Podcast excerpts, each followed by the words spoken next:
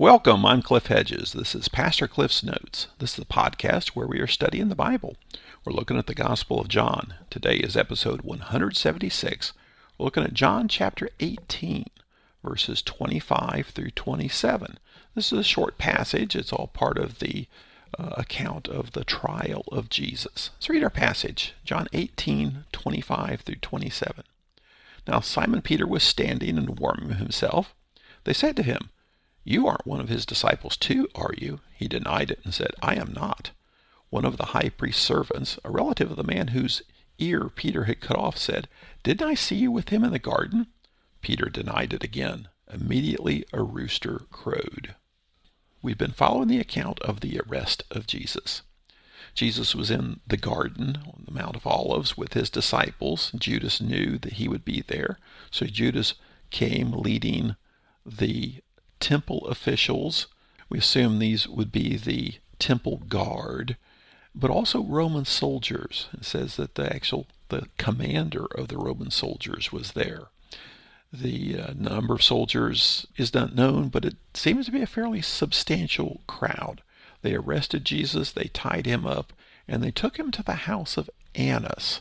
Annas is the father in law of Caiaphas. Caiaphas is the high priest, Annas was the high priest, but he's still a very influential guy, and he's still referred to as the high priest because that he did hold that position.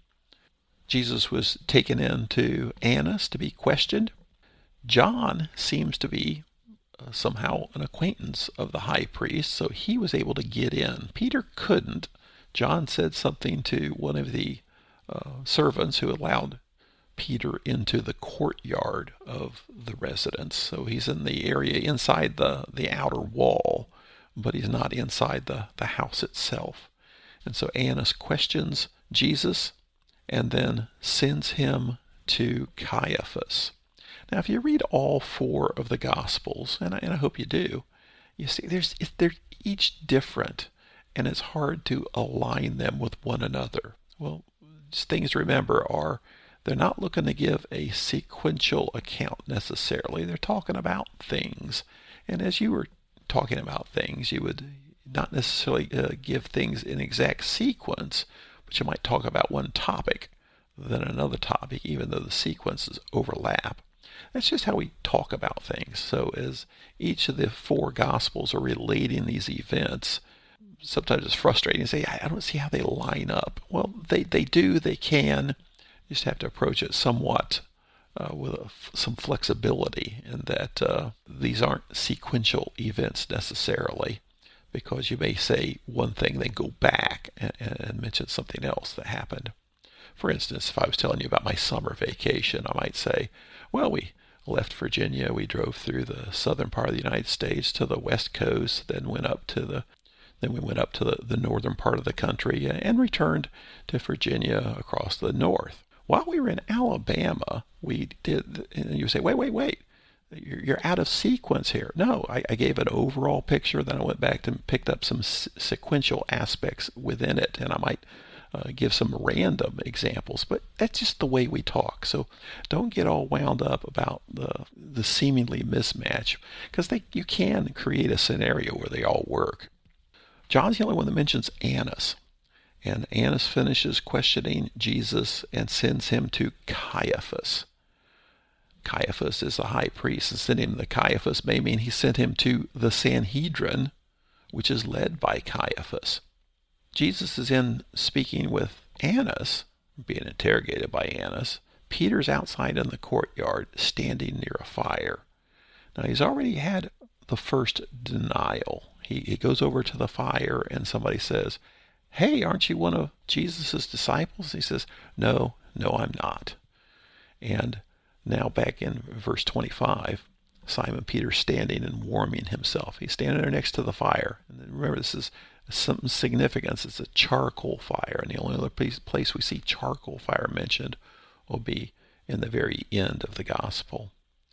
It says, They said to him, You aren't one of his disciples too, are you? Now it says they said to him, and this is one of the things that sometimes people get confused about. Because if you look all four of the Gospels, some of them say a woman talked to him, some of them say a man talked to him. Here it says they talked to him. The point being, there's a group of people standing around the fire. So who knows who's in this group? Some it says officials, uh, probably some of the the temple guard are there. Wow, the boss man's in interrogating Jesus. These guys are out standing next to the fire trying to stay warm. And so you have servants, you have probably temple guards, you have a lot of people there. So it's not that Peter is encountering people individually. He's probably part of a group. And one person says, Are you one of Jesus's disciples? And somebody else says, Yeah, are you? And, and so the way each, if we were all there, we would describe it differently, but depending on who spoke and who we heard speak and just who we wanted to highlight. So it's probably a group. So it says here, they said to him. It's probably one person says, Are you one of his disciples? Somebody says, Yeah, what about that? Come on, what are are you? And so that's why he says they. Well, he denied it and said, I am not. This is his second denial. He was there when he first came to the fire. He was asked, and he said, No, I'm not. Now he denies it again and says, No, I'm not. Then, verse 26 one of the high priest's servants, a relative of the man whose ear Peter had cut off, said, Didn't I see you with him in the garden? This is challenging. We were told the name back in verse 10 says, Then Simon Peter who had a sword, drew it, struck the high priest's servant, cut off his right ear. The servant's name was Malchus. So now, Malchus's relative is here, and he seemed to be there in the guard when all that happened. And he says, Hey, weren't you the guy with the sword? Now, he may not have realized he was the one with the sword. He may have just said, I, I think I saw you. The light wasn't very good. But didn't I see you in the garden with him? Are you the guy with the sword that cut off my relative's ear? Now, it's probably not just asked that way. It might be asked with a hand on his own sword of, uh, hey, wait a minute. But verse 27, Peter denied it again. This is the third denial. Immediately a rooster crowed. Now, if we Back in chapter 13, verse 37, Peter said, I will lay down my life for you. But then the following verse, Jesus says, Truly I tell you, a rooster will not crow until you have denied me three times. So this is just to point the, the real emphasis on it. A rooster crows. So Peter's third denial and a rooster crows. Ouch. Now, in the Gospel of Luke, Luke 22:61, it says, when that happened, Jesus looked at Peter. Well, notice immediately prior to this, in uh, verse 24, Annas sent him bound to Caiaphas, the high priest.